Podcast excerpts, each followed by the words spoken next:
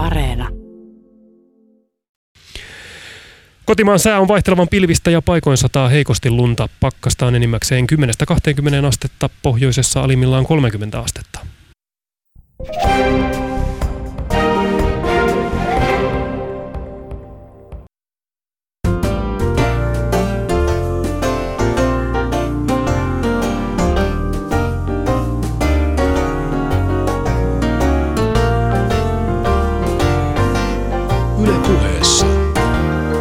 Keskiviikkoisin kello yksi. Jenni Pääskysaari. Oikein hyvää keskiviikkopäivää ja lämpimästi tervetuloa mukaan puimaan oikein luvan kanssa seuraavan tunnin ajaksi. Minkälaista on elää toisten ihmisten kanssa ja minkälaista se voisi parhaimmillaan olla. Tänään yläotsikon alta paljastuu kysymys muutoksesta. Miltä osin ihminen voi muuttua, entä saako ihminen muuttua?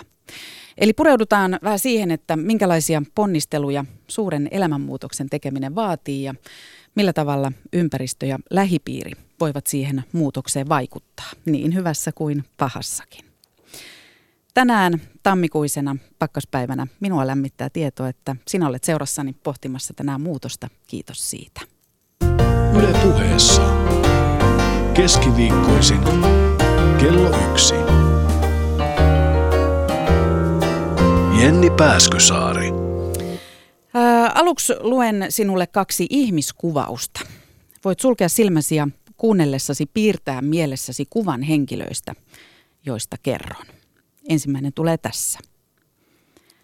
Arvaamaton kusipää, joka hyökkää ihmisten kimppuun. Vallankäyttäjä, ensin kaveri, yhdessä käänteessä muiden edessä nolaaja.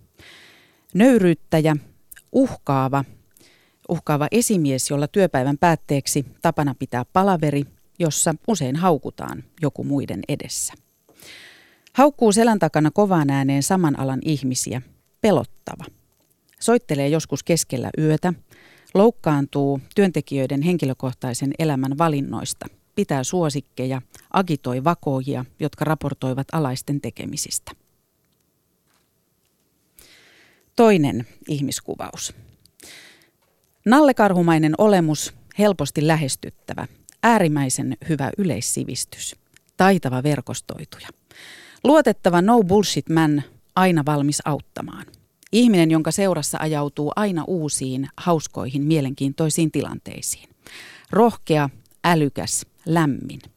Rehellinen monessa suhteessa, ottaa vastaan sen mitä tulee, eikä jää peloissaan taustalle odottelemaan. Ihminen, joka puhuu ihanasti ystävistään, työkavereistaan ja perheestään. Tunnustaa rakastuvansa ja hullaantuvansa puolisoonsa aina vaan ja yhä uudelleen. Raitistunut alkoholisti. Kaksi kuvausta, mutta ne kertovat yhdestä ja samasta henkilöstä. Ja se henkilö on tänään täällä. Tervetuloa yrittäjä, tuottaja, ohjaaja, kirjailija Marko Kulmala. Terve. Terve. Arvasitko, kun luin nuo kuvaukset, että ne kuvaavat sinua? Juu. Mm. Miltä tuntui kuulos, kuulostella näitä kuvauksia? Ihan hyvältä. Mm. Molempia kuulosti, kuulosti oikein hyvältä kuunnella molempia. Sitä toista ensimmäistä kuvausta, niin sitä tuntui hyvältä kuulostella siksi, että palautui niin kuin elävästi mieleen se, että mitä mä en enää koskaan elämääni halua. Mm. Jos kerran pystyt kuuntelemaan tai kun pystyit kuuntelemaan ja sanoa, että tuntuu hyvältä kuunnella sitä ensimmäistä kuvausta, niin, niin täytyy jo kuulijoitakin helpottaakseen sanoa, että se varmasti kertoo siitä, että sä oot käynyt ne asiat moneen kertaan läpi. Ja käyn kyllä edelleenkin ja varmaan mulla on vähän semmoinen epäilys, että tulen käymään noita ensimmäisen kuvauksen asioita, niin varmaan lopun ikääni läpi. Mm. Sä oot täällä Marko sen takia, että olet tehnyt elämässä selkeän muutoksen. Mikä oli kulminaatiopiste, jolloin tajusit, että vanha elämä ei voi jatkua? Nyt on tapahduttava muutos. No niitä oli monta, niitä kulminaatiopisteitä ja niistä syntyi semmoinen ketju. Öö, ehkä kolme tai neljä, siis semmoista tuntuvampaa pistettä ja, ja sitten tietysti se niin kuin viimeinen piste, missä tajuaa sen, että pyytää apua. Mm. Että mä en pärjää tämän asian kanssa ja mä en, en yksin selviä, niin sitten onneksi ö, oli sellainen tilanne, että mulla oli muutama hyvä ystävä, jotka oli tota, alkanut asettaa mulle rajoja ja, ja entinen esimieheni oli antanut mulle potkut ja, ja se oli jo niin kuin hyvä käänne, siis käänne parempaan siinä mielessä, että ne niin kuin rajat alkoi piirtyä esiin ja sitten mulle alkoi piirtyä niin kuin kuva semmoisesta totuudesta, jonka kai mä nyt se jossain oli jo aikaisemminkin vaistunut, että eihän mä nyt oikeasti ole ihan tämmöinen, siis oikeasti en ole ihan tämmöinen, mutta sitten siinä joutuu niin kuin kysyn sitten itseltään, että miksi mä sitten käyttäydyn kuitenkin näin, jos mä kerran ole tämmöinen. Nimenomaan. Niin, niin tota, mutta se on ollut se viimeinen piste. Se on, se on kova hetki. Mm. Kerro Se mulle on- siitä. Se tapahtui heinäkuun neljännen päivän iltana Helsingin Viiskulmassa. Siinä on semmoinen baari. Sitten mä istuin siellä baarissa ja sitten, sitten, sitten siinä tota, sitä on tosi vaikea selittää siis sillä tavalla, että sitä kokemusta ei pysty ehkä kuvaan millään sanoilla, mutta jos sanoisi jotenkin niin, että, että jos nyt ajatellaan, että ihmisellä on joku sielu tai sen tapainen, niin sitten se poistuu susta ja jäljelle jää pelkkä semmoinen kuori, jossa on pelkkää mustaa tyhjää, tyhjää tota, siis, että siis mustaa tyhjää, että ei siellä ole niin kuin mitään. Mm. Niin se on semmoinen hetki, jossa ollaan kasvokkain sitten melko synkän näkymän kanssa. Et mä ymmärrän siinä hyvin sen, että on että ihmisen elämässä voi tulla sellaisia tilanteita, jossa aika peruuttamattomat ratkaisut tulee sitten mieleen. Se on aika hauras ja sillain hankala hetki, että siinä on sitten niin paljon semmoista sattumaa pelissä, että mitä juuri siinä hetkessä tapahtuu ja mitä tapahtuu seuraavaksi. Että siinä saattaa olla ihan siis jostain yksittäisistä sanoista tai joku ihminen sanoo jotain, niin se voi johtaa sitten siinä kohtaa suuntaan tai toiseen. Istuitko sä yksin siinä? Joo, Olitko sä yksin, yksin. paikan päällä, kun sun Yksin, yksin. sielu Joo. pakeni? Paitsi, että oli siinä paikan päällä mun sen hetkinen paras ystäväni. Mm. Siis alkoholi, joka oli silloin mun paras kaveri. Se oli läsnä siinä tilanteessa. oli, joo. Mutta eihän sillä ole enää siinä kohtaa mitään vaikutusta, että siis vaikka sä juot kuinka paljon, niin se niin kuin kemiallisesti vaan sitten tilttaa sut, mutta ei se, se vaikutus on ajat sitten jo, jo tota hävinnyt elämästä. Ähm, no, sanoit itse, että on tällaisia. Mä tunnistan myös, se on uskomaton, minkälaisia tilanteita elämässä on. Niitä nanosekunteja tai silmänräpäyksiä, kun se elämä ottaa jonkun suunnan. Mm. Sulla alkoi siitä uusi elämä. Niin Mitä se alkoi tapahtui? Mm. pari päivää myöhemmin, mm. alkoi se uusi elämä. että Siinä siis takki tyhjänä ja semmoisen, siinä niin kuin painetaan semmoiseen siltaan, että siitä et enää nouse.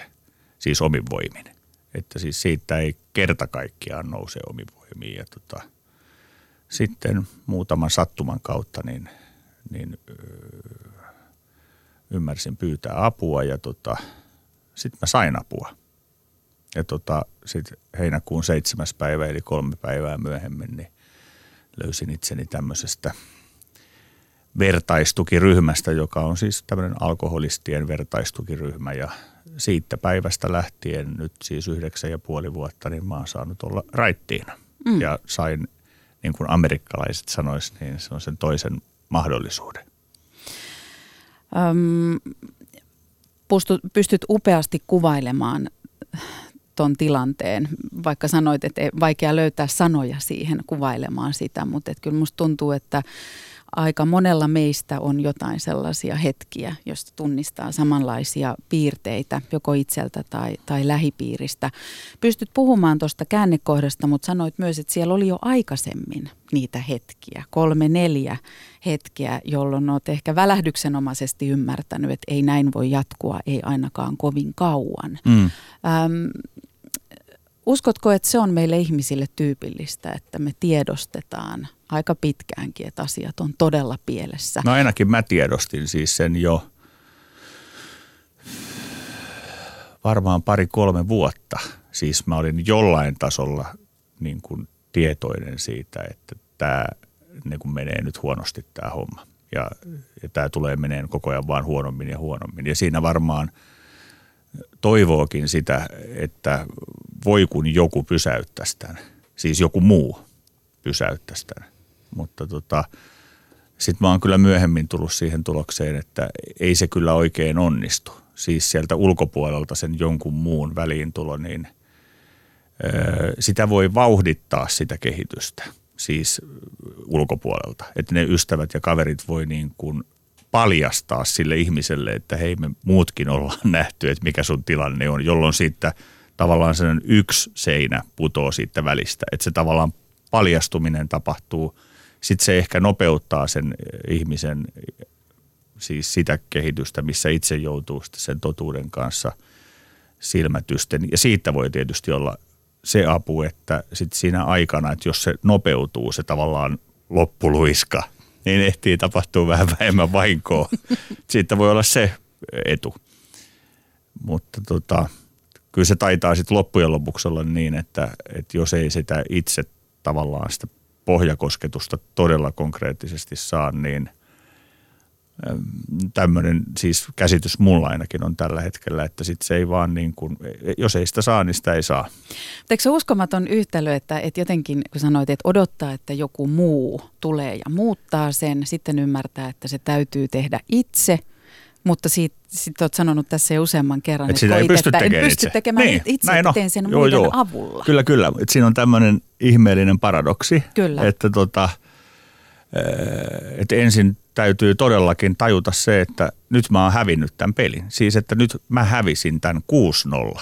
Ja että mä oon kerta kaikkiaan hävinnyt. Siis ottanut turpiini, saanut niin kuin pataani tässä jutussa. Ja että musta ei ole tähän. Mä en osaa enkä pysty.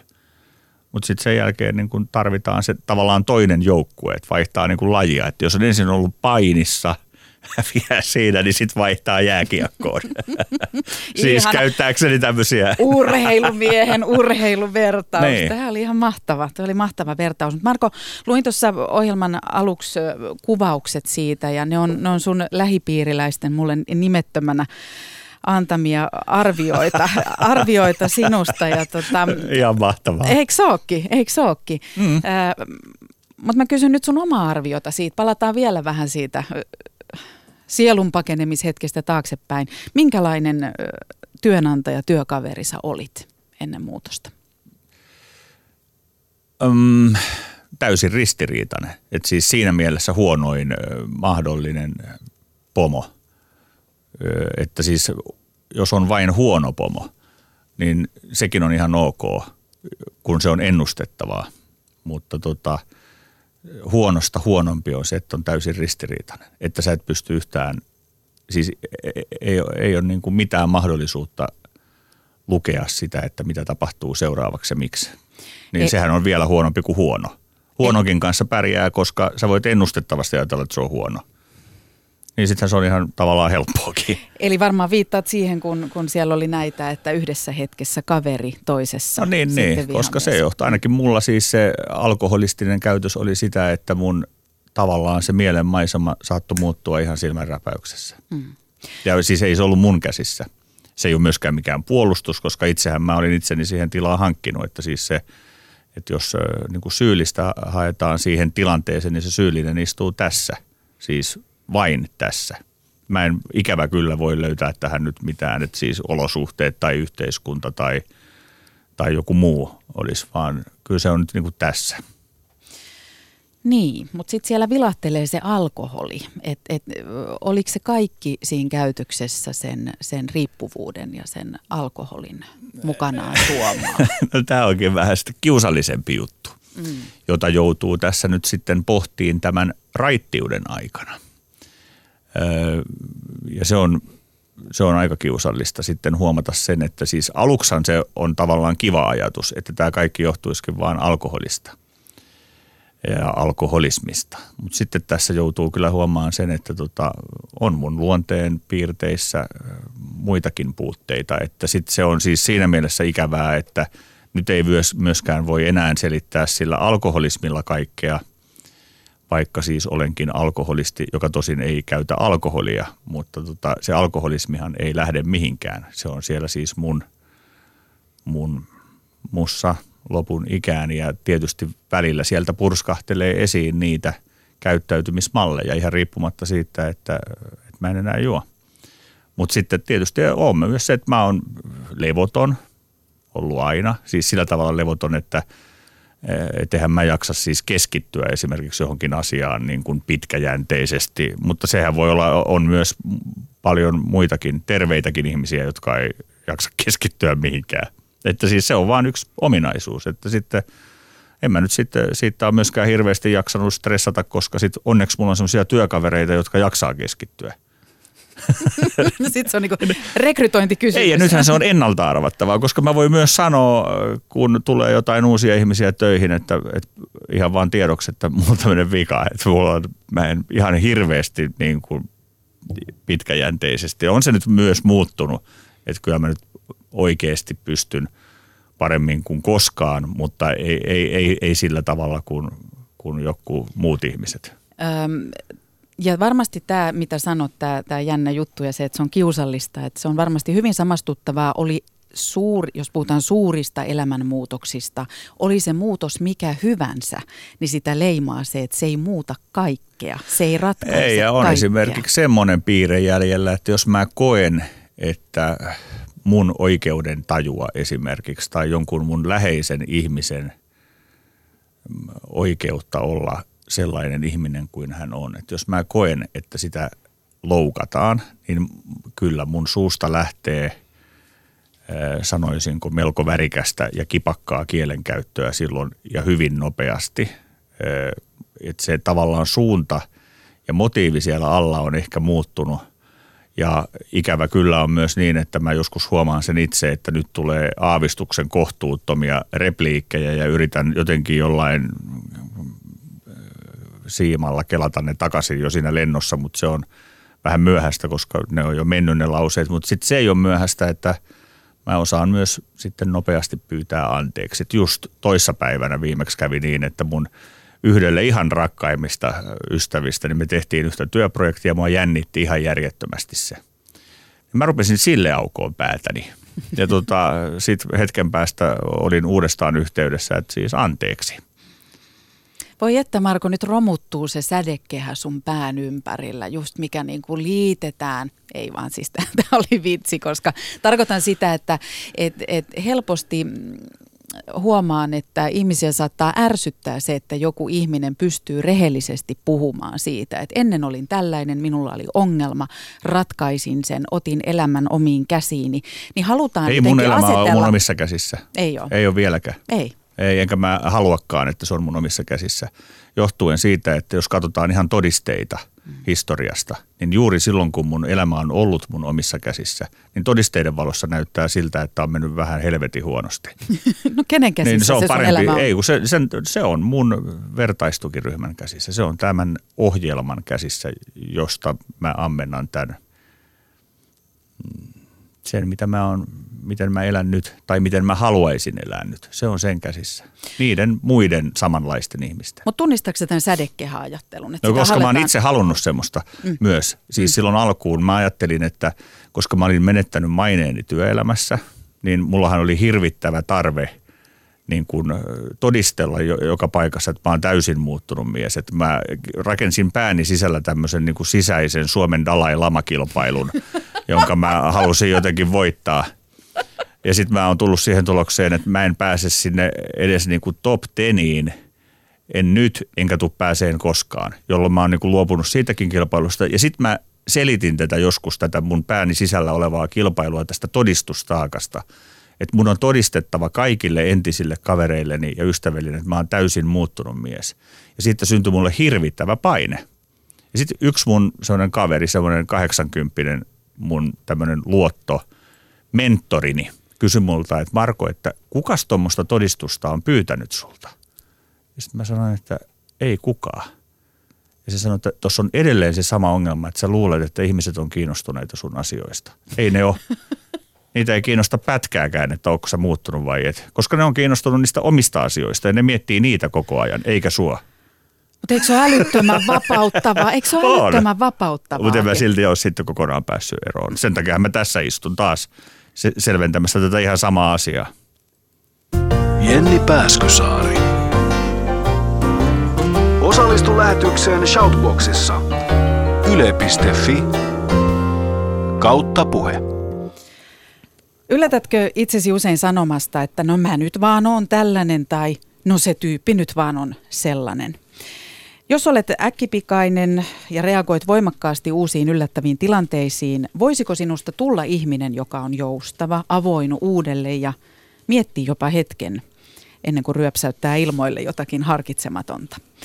Jos olet hajamielinen, unohtelet asioita, tapaamisia, tavaroita, voisiko sinusta tulla vastuuntuntoinen elämänhallintaekspertti, jolla on kaikki langat käsissään? Jos olet ujo ja vetäytyvä, voisiko sinusta tulla rohkea tunne, tunnelmanluoja, ryhmän itsevarma keskipiste?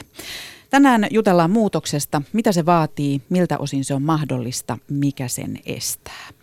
Ja meitä on täällä studiossa kaksi, jotka kuuntelemme kiinnostuneena muuttuneen miehen entisen Dalai Lama-kilpailu finalistin, mutta ei ihan top 10 yltäneen Marko Kulmalan tarinaa. Tervetuloa mukaan keskusteluun psykoterapeutti Karla Kofle. Kiitoksia. Miltä Markon tarina ja rehellinen suora puhe omasta elämänsä käännekohdasta sun korviin on kuulostanut tässä?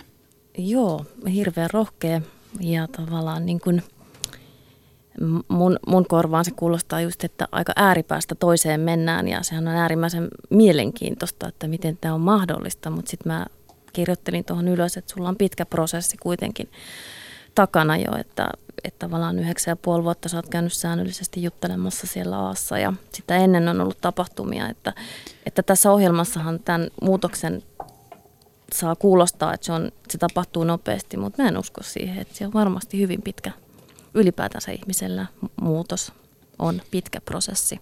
Kyllä, mutta kyllä se mun mielestä Marko tuli myös sun. Sä sanoit aluksi siitä, että mä kysyin, että kuulostaa siltä, että sä olet tota, ää, käsitellyt ne, kun kuvat oli susta negatiivisia kuvauksia ja asioita, että se, että sä pystyt kiitollisena kuuntelemaan ja ottamaan niitä vastaan, että se olisi merkki siitä, että sä oot käsitellyt, niin sä hihkasit sieltä, että hei, matka jatkuu. Eli Kyllä. sulle ei ole harhakäsityksiä, Marko, siitä, että se olisi selvitetty. On, mutta ne harhakäsitykset onneksi ammutaan tiuhaan tahtiin alas. Kenen toimesta? Mun kavereiden toimesta, mun ystävien toimesta. Mm.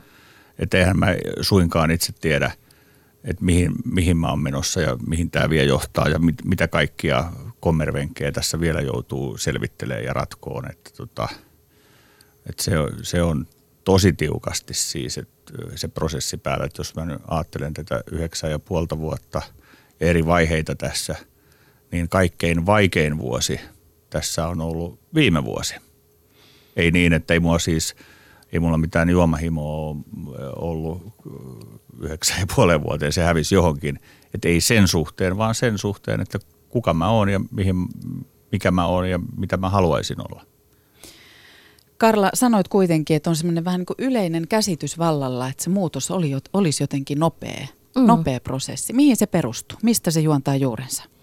Varmaan aika semmoinen, no eikö me eletä aika nopeassa kulttuurissa ja kaikki pitäisi saada nopeasti ja tehokkaasti ja on kaiken maailman lyhyitä ja ytimekkäitä tapoja, mutta toisaalta sitten kun ajattelee, että muutoksen taustalla on esimerkiksi aivoissa tapahtuvat pitkäaikaiset prosessit, jotka skeemat, jotka muodostuu, niin ei se tapahdu viikossa eikä kahdessa, että se on ihan biologiaakin jo, että ja me ollaan totuttu tietynlaiseen käyttäytymiseen, tietynlaiseen ajatteluun ja se luo sitä perustaa meidän persoonallisuudelle ja se luo, luo myös turvaa, vaikka se voi joskus vierestä näyttää siltä, että toi on ihan pöliää toi toiminta, mutta sille ihmiselle ne jäykätkin käyttäytymismallit, jotka aiheuttaa konflikteja, niin saattaa olla se turva.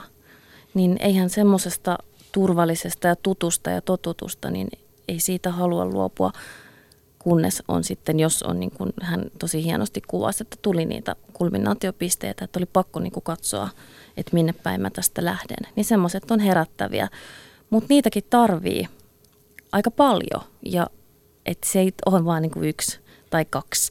Ja se on useasti. Ja sitten se, että milloin on valmis vastaanottamaan sen palautteen ja katsomaan. Mut mä, ja mä puhun nyt niinku tavallaan niinku normaaleista ihmisistä, joilla ei ole mitään hirveätä patologiaa. Tai, Niinpä. Niin, että mm. et nyt puhutaan niinku normaaleista. Sitten on tietysti poikkeustapauksia, että jos on hyvin vakavia persoonallisuushäiriöitä tai aivovammoja tai jotain muuta sellaisia, niin se on ehkä sitten pikkusen erityyppistä se muutos. Mm.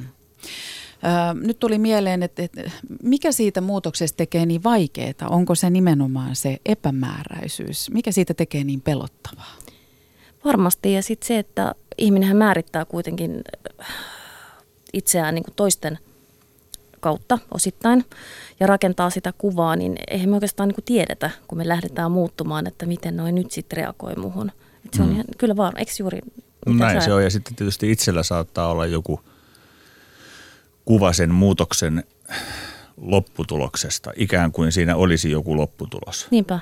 Ja sitten se uusi kuva Joo. siitä lopputuloksesta, joka on vain joku mielikuva, niin eihän sekään mihinkään perustu.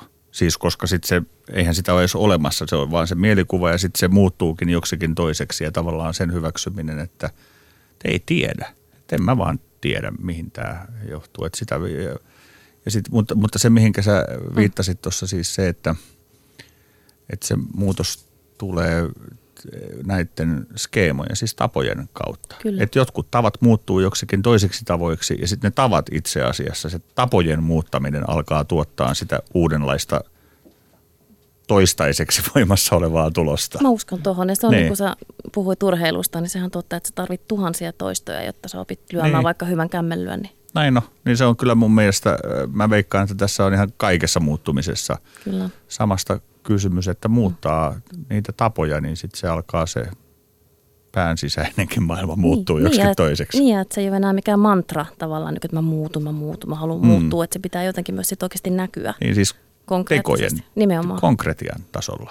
Mutta jos Karla, psykoterapeutin mm. ominaisuudessa, niin mikä on sun näkemys niin kuin lyhyesti siitä, että mikä ihmisessä voi muuttua? Nyt päästiin siihen, että ne tavat voi muuttua. Miltä osin ihminen voi muuttua? Voiko se persoonallisuus muuttua? Voiko ne tietyt temperamenttityypit muuttua siellä?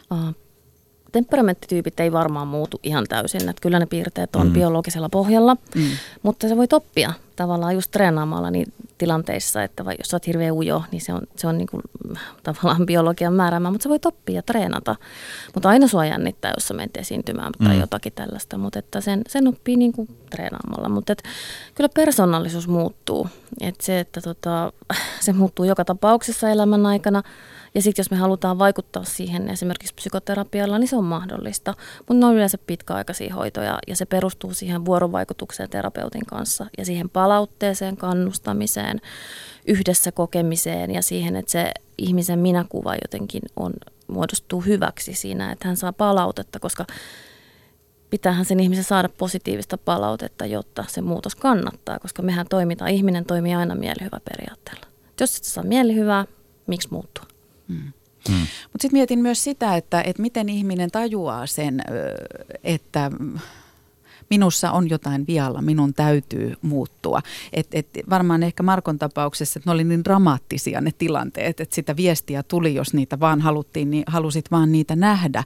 Mutta mä mietin ihan siis ihminen, otetaan nyt vaikka ihminen, joka on meidän mielestä vaikka itsekäs, itsekeskeinen. Vähän semmoisia niin narsistisia piirteitä, jos ei mennä ihan sinne asti.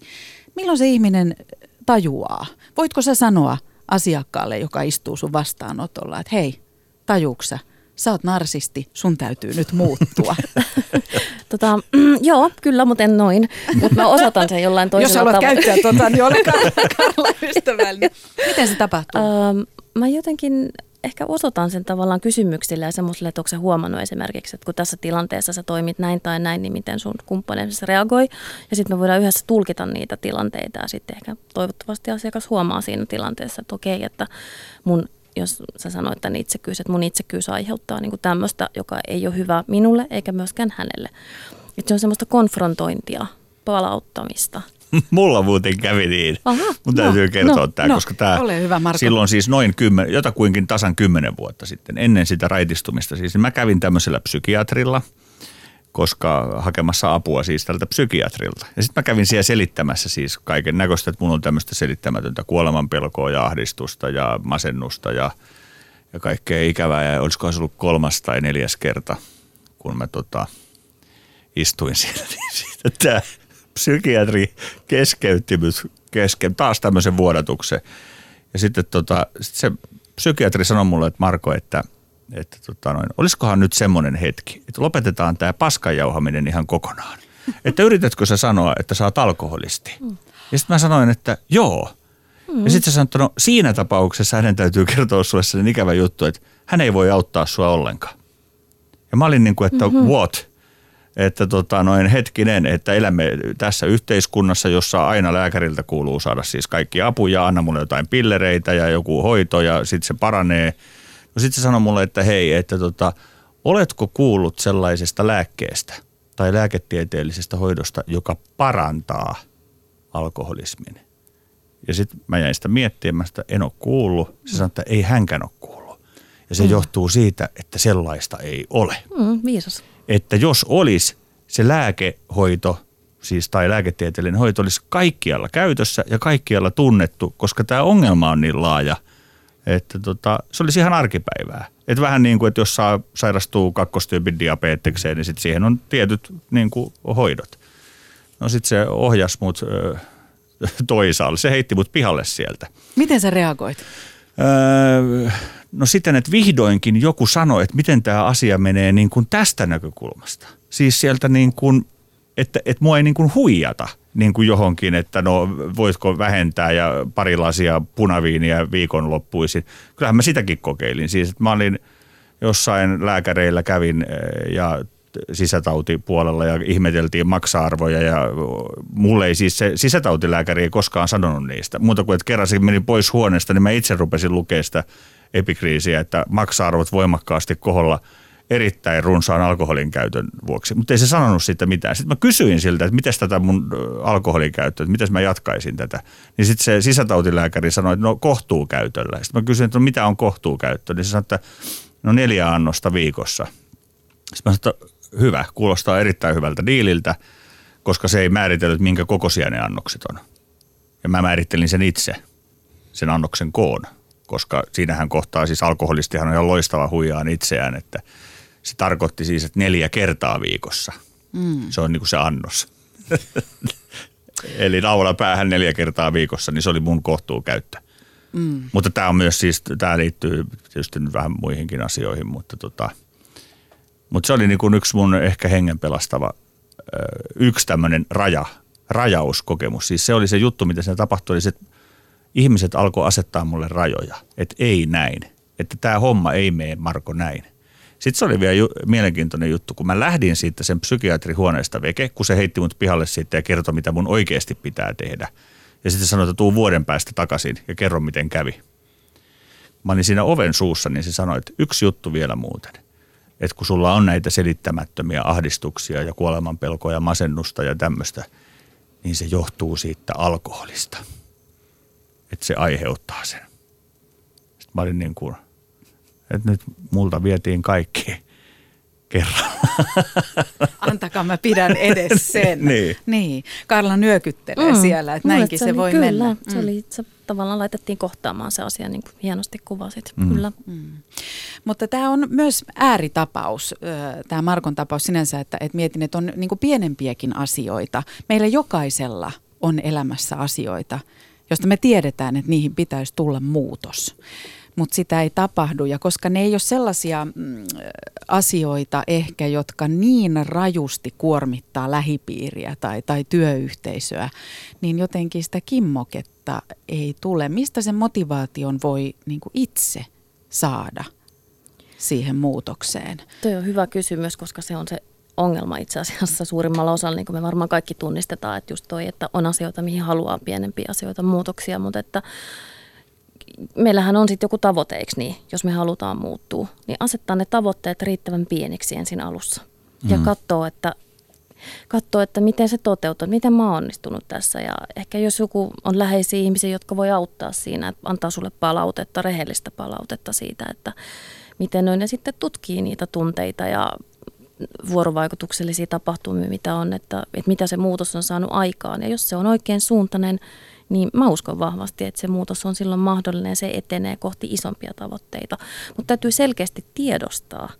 Se tiedostaminen on, se, on niin kuin, että, että koska useasti niin kuin, niin kuin arkikeskustelussa niin kuulee semmoista niin kuin epämääräistä pahaa oloa ja mun pitäisi saada säkäsäkää ja jotain tämmöistä, mutta konkreettisesti vaikka laittaa paperille, kirjoittaa – plussat ja miinukset mm. siitä tietystä asiasta, pros and cons, ja katsoa, että mihin mä voin vaikuttaa, miten mä voin vaikuttaa.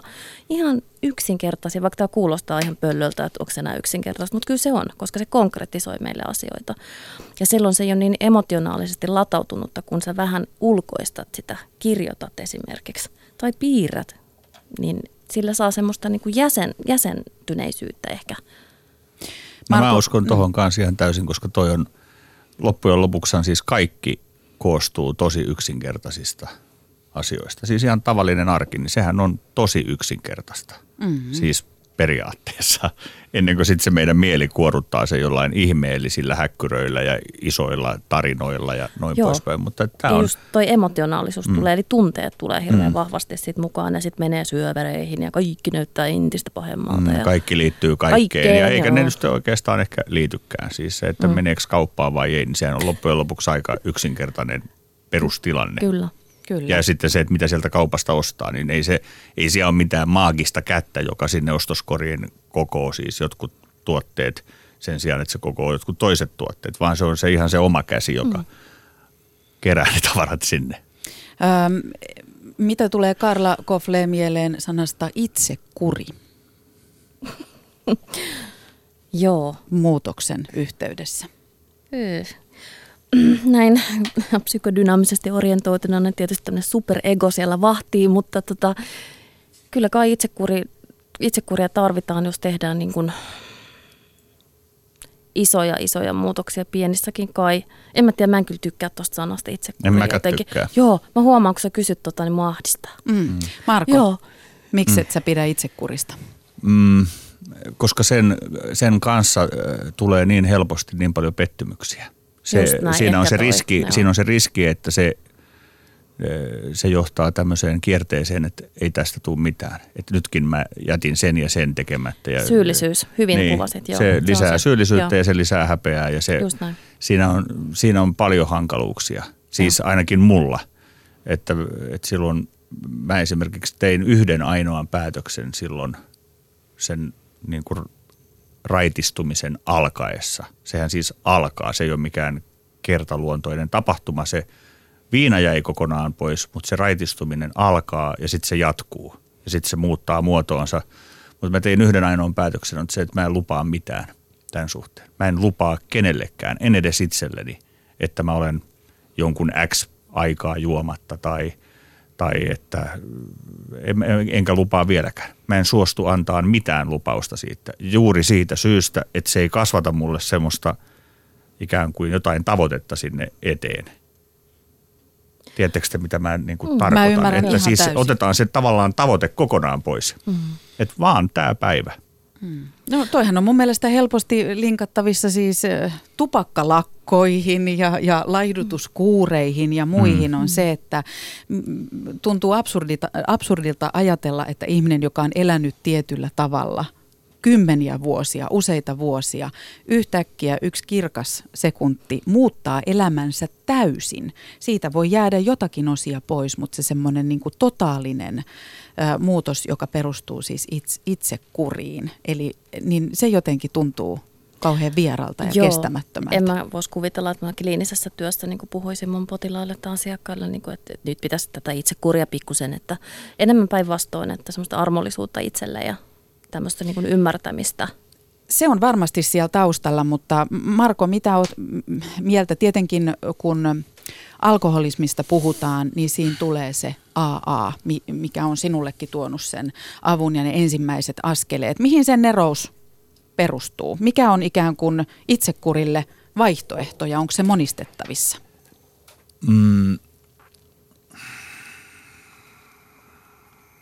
jos ei ole itsekuri, niin mikä se on? Onko se joku systeemi? Onko se ne jotkut arkiset toimet? Onko ne selkeät askeleet? No kai ne on niissä rutiinien muuttamisessa siis näissä kaikissa eri vertaistukisysteemeissä, öö, vaikka niistähän ei siis nimillä puhuta, öö, johtuen siitä, että ne perustuu noin yleisesti ottaen anonymiteettiin ja mäkään en edusta mitään vertaistukisysteemiä millään nimellä, koska en voi. Ja vertaistuki, täytyy... oli se nimi mikä tahansa, niin se on todistettu, että se toimii. Niin. Oli se se, että sä puhut ystävän kanssa, joka on samassa tilanteessa. tai näin. Mutta jos puhutaan siitä syste- niin niin ylipäätään, ylipäätään, ylipäätään elämässä systeemistä. systeemeistä, niin perustuu varmaan rutiinien muuttamiseen.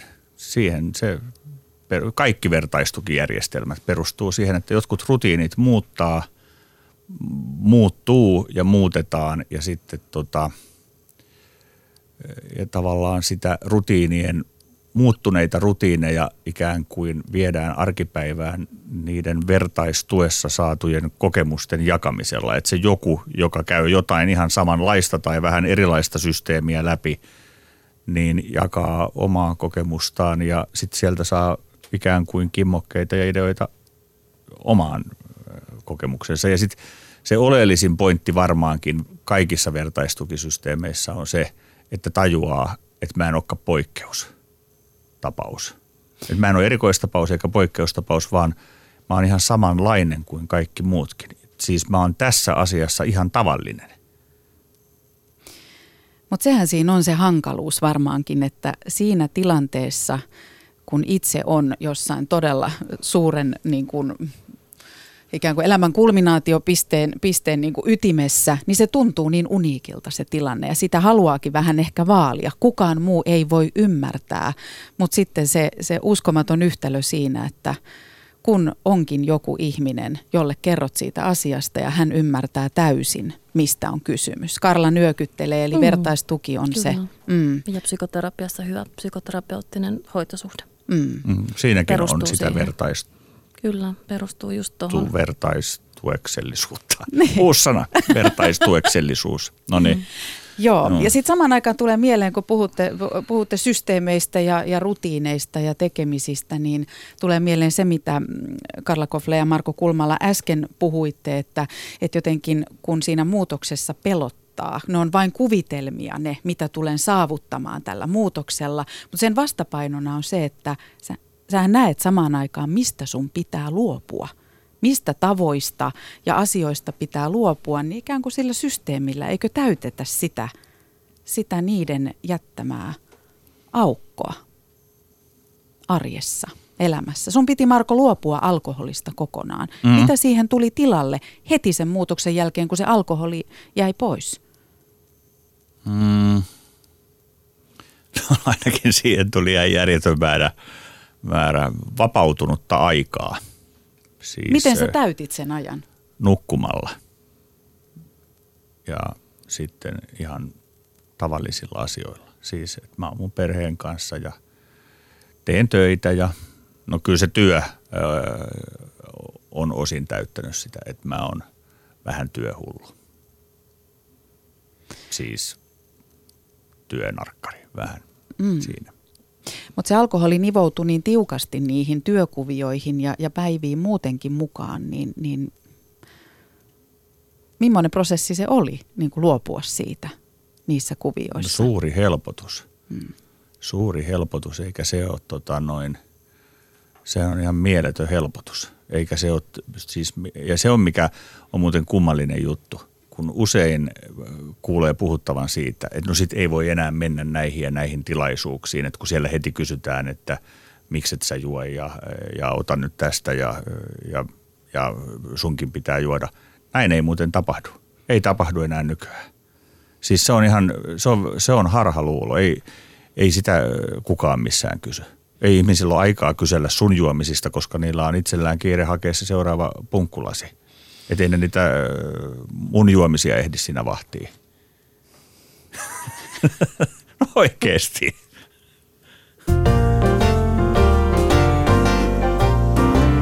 Jenni Pääskysaari. Yle.fi kautta puhe. Voiko ja saako ihminen muuttua? Siitä puhutaan tänään ja omat näkemyksensä asiasta ovat jakamassa muuttunut miesyrittäjä Marko Kulmala sekä psykoterapeutti Karla Kofle. Ja aika pitkälti ollaan jo selvitelty sitä, miltä osin muutos on mahdollinen. Mutta kysymys ohjelman alussa oli vähän niin kuin kaksiosainen ja se jälkimmäinen lause on se, että saako ihminen muuttua? Marko ja Karla, mä luen teille ensin kahden Markon tunteman ihmisen vastauksen kysymykseen. Uskotko Markon muuttuneen? Olihan niitä hauskojakin hetkiä, mutta enemmän huonoja. Minultakin Marko pyysi anteeksi, mutta en kuitenkaan koskaan oo antanut varmaan anteeksi. Käärme on käärme, vaikka nahka vaihtuu. Ajattelen. Voihan toki ihminen muuttua, en sitä sano. Varmaan hänkin on muuttunut. Ja seuraava. Marko pyysi multa anteeksi jokunen vuosi sitten. Annoin, tietysti. Olin antanut jo vuosia sitten. Eihän se ollut terveen ihmisen hommia se. Ää, on varmasti muuttunut, mutta en tiedä miltä osin. Voiko ihminen kääntää takkinsa? Kai voi ja kannattaa. Marko, kuulostaako tutulta?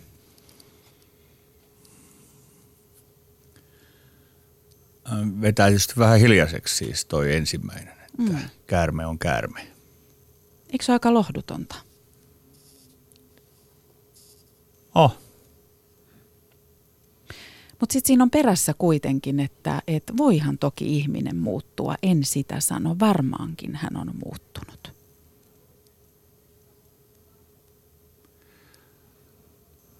Mm. Pystytkö sä hyväksymään sen, että on ihmisiä, jotka ei usko sun muutokseen? Totta kai, tai siis, että e, mikä se on se vaihtoehto. No miten sä käsittelet sitä asiaa? No koska mä käsittelen sitä just nyt, niin nyt on... Ähm, en mä halua käsitellä sitä nyt. Mm. Tämä ei ole se oikea paikka. Joo. Joo. Karla. Joo, mulle tulee mieleen tuosta, toi tosi, tietysti varmasti ym- tulee ihan tuntuukin, että on rankkaa ja näin, mutta että, että mä lähtisin siitä, että tässä tilanteessa, että riittävästi muuttunut ja itsehän ihminen määrittelee kuitenkin sen, että ensinnäkin sen, että py- haluaa muuttua ja näin. Ja ihan mä tuossa jo jossain vaiheessa sanoinkin, että on, on toki tilanteita, milloin ihminen ei pysty muuttumaan sillä tavalla, että se arkitoimiminen olisi niin kuin siedettävää itselle ja muille. Mutta siihen liittyy aina se patologia aika Mm. mm. voimakkaasti. Mutta mä lähtisin tästä, että riittävästi muuttunut, niin ja kun mä puhuin siitä itselleen armollisuudesta, niin mä edelleen niin kuin peräänkuulutan sitä, että, että kyllähän joku riittää. Jossain on, ei tarvi olla kymppi. Mm. Kasikin on hyvä, seiskakin. Ja en mä ole käärme. Mm. Niin. Mä oon rikki mennyt ihminen. Mä en ole käärme. En mäkään sitä tunnista. Mm. Mä oon ihminen ihan oikeasti. Enkä mäkään tätä olisi halunnut alun perin. Enkä tietysti koskaan. Mm. Mutta tota, mä hyväksyn sen tulkinnan, koska ei mulla ole mitään vaihtoehtoja, enkä mä voi kenenkään tulkintaa kiistää. Mm. Se on sitten vaan niin, että tota,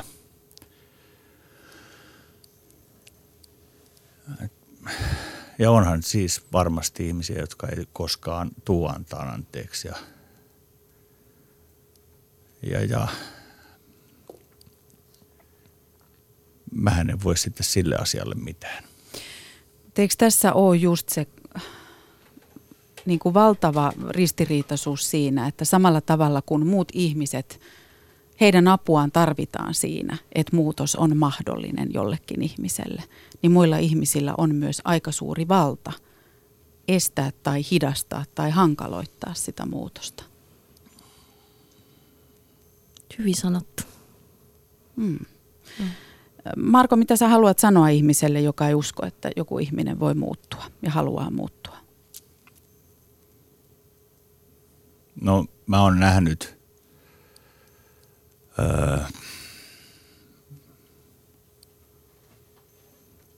ihmiskohtaloita, jossa on se muutos on lähtenyt semmoisesta pisteestä, että kenenkään, kenenkään tota, mä oon nähnyt ja todistanut semmoisia muutoksia, jossa se muutos on lähtenyt, ja nyt mä en puhu itsestäni, vaan joistakin mun kavereista, että tota, jossa se muutos on lähtenyt liikkeelle semmoisesta pisteestä, että kenenkään mielikuvitus ei edes riitä kuvittelee sitä pistettä, mistä se on lähtenyt liikkeelle. Ja silti se on mahdollista. Että siis ehkä niin kauan, siis vanha ehkä juttu siitä, että niin kauan kun se henki pihisee, niin toivoa on. Että siis mä ehkä haluaisin rohkaista sellaiseen toivon ylläpitämiseen ja ehkä sitten se, että mikä on, mitä tuohon, joka tämä, mun täytyy nyt kyllä siis rehellisesti sanoa, että tämä vähän niin kuin meni pasmat sekaisin, mutta tota, mä uskon toivoon ja anteeksi antoon. Mm. Siis omalla kohdallani, että, että tota, että siihen mä uskon. Mm. Ja tässä tullaan tapaan katsoa maailmaa ja tapaan katsoa elämää, kohdata muita ihmisiä. Eli mä oon sitä mieltä, että ihminen, joka ei usko esimerkiksi Marko sinun muutokseen, niin, niin se on mun mielestä lohduton, nimenomaan niin kuin toivoton tapa katsoa maailmaa. Mua joskus lohduttaa semmoinen ajatus, koska kyllähän mä tätä on pohtinut ja mä tietysti tiedän – tapauksia, joissa tota, mä en, en välttämättä edes pääse siihen tilanteeseen, että sitä anteeksi pyyntöä voisi esittää, koska on ihmisiä, jotka on jo poistunut keskuudestamme, niin tota, sitten kuitenkin ehkä lohduttaa semmoinen ajatus, että myös siinä, vaikka se ei ehkä, en tiedä onko se oikea ajatus, mutta se lohduttava ajatus on se, että mä olen yksi seitsemästä miljardista ihmisestä. Ja, tota, ja, ja totta kai siinä on sitten se, että, että tota, jossain hetkessä siis ne mun teot on vaikuttanut muiden ihmisten tekemisiin paljon ja saanut aikaiseksi paljon –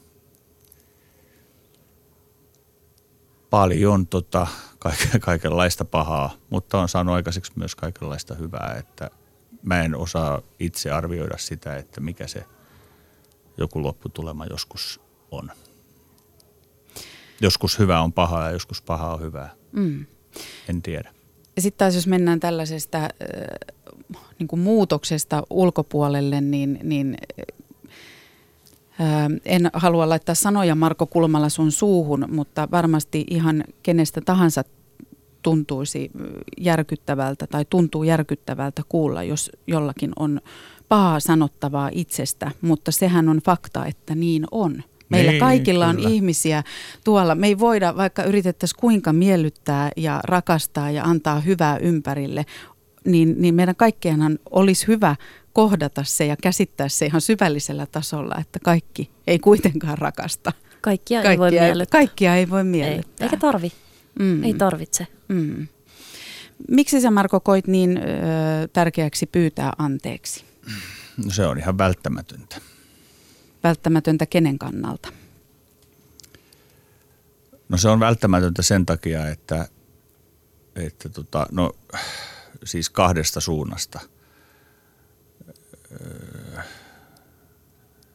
sekä sen toisen ihmisen kannalta että mun itseni kannalta. Sen toisen ihmisen kannalta sen takia, että yksi tämmöinen ystävä, jonka kanssa mä kävin tämmöisen keskustelun, niin sanoi, että tota, joo, kyllähän niin kuin antaa anteeksi ja hän voi antaa anteeksi ja meistä ei tule enää koskaan hyviä ystäviä. Ja mun mielestä se on hyvä Joo. lähestyminen, koska siinä on kaksi eri asiaa samassa paketissa. Mm. Siis myöskin se, että, että voi antaa anteeksi, mutta, tota, mutta sen ei tarvitse sitten, ei sen tarvitse olla sen, sen kummallisempi asia, vaikka se onkin iso asia. Mm. Ähm, Marko Kulmala, miten muutosta ylläpidetään, miten muutos jatkuu elämässä? Miten muutos muuttaa tapaa katsoa maailmaa? mä, sen mä tiedän jo, että tota, että tota, öö, ihan riippumatta siitä, että, että vaikka tämä käärmejuttu nyt kyllä tota pikkasen tärähti, niin mä istun seuraavallakin kerralla yhdessä paikassa, yhdessä kellarissa mun kavereiden kanssa ja heidän silmissään mä en ole käärme edes mielikuvissa. Enkä mun kotona. Mm. Sen mä tiedän ja se riittää mulle. Mm. Etkä sä ole sitä minun silmissäni, Karla, sinä nyökyttelet siellä, ei sinunkaan silmissäsi. No ei, ei tietenkään. Mm. Miten Karla haluat ohjeistaa lyhyesti ihmisiä, jotka eivät usko, että ihminen pystyy muuttumaan? No se on ihan absurdi ajatus, että kyllähän nyt ihminen, ihmisellä on kyky muuttu, muut, muuttaa, muuttua, koska eihän tässä olisi muuten mitään järkeä, koska eihän ne asiat kehity ilman muutosta, mitkään asiat. Kiitokset Marko Kulmalle ja kiitokset Karla Kofle keskustelusta ja kiitos myös sinulle, joka kuuntelit. Hevisti kolahti, jos tällaista sanamuotoa ö, sallitte, että käytän. Jos tämä tunti ei ole antanut vielä tarpeeksi ajattelemisen aihetta, niin mä avaan identiteetin ja muutoksen problematiikkaa teille lyhyesti filosofien käyttämän vertauksen kautta. Ja he lähtevät yleen, yleensä usein avaamaan tätä ongelmaa Teseuksen laivan esimerkin kautta. Kauan sitten oli olemassa laiva, jonka nimi oli entisen kuuluisan omistajansa mukaan Teseus. Vuosien kuluessa Teseus alkoi kulua ja rapistua, laivan rungon lankut poistettiin, vietiin varastoon ja korvattiin uusilla. Myöhemmin laivan mastot alkoivat huojua ja myös ne vietiin varastoon ja korvattiin uusilla. Tällä tavalla 50 vuoden kuluessa laivassa oli kokonaan uusi runko, uudet mastot ja niin edelleen. Tästä seuraa kysymys. Onko satamassa oleva laiva sama laiva, joka oli satamassa 50 vuotta sitten? Toisin sanoen, onko laiva todella edelleen Theseus? Siinä päänvaivaa ensi viikkoon asti. Silloin ohjelma on poikkeuksellisesti nauhoitettu, koska mä olen reissussa. Ensi keskiviikkona jatketaan teemalla Onko veri vettä sakeampaa ja silloin käsittelyssä ihana, kamala sisaruussuhde. Vieraana siskokset Hanna ja Sikke Sumari sekä psykologi sisaruudesta kirjoittanut kirjailija Pia Kaulio.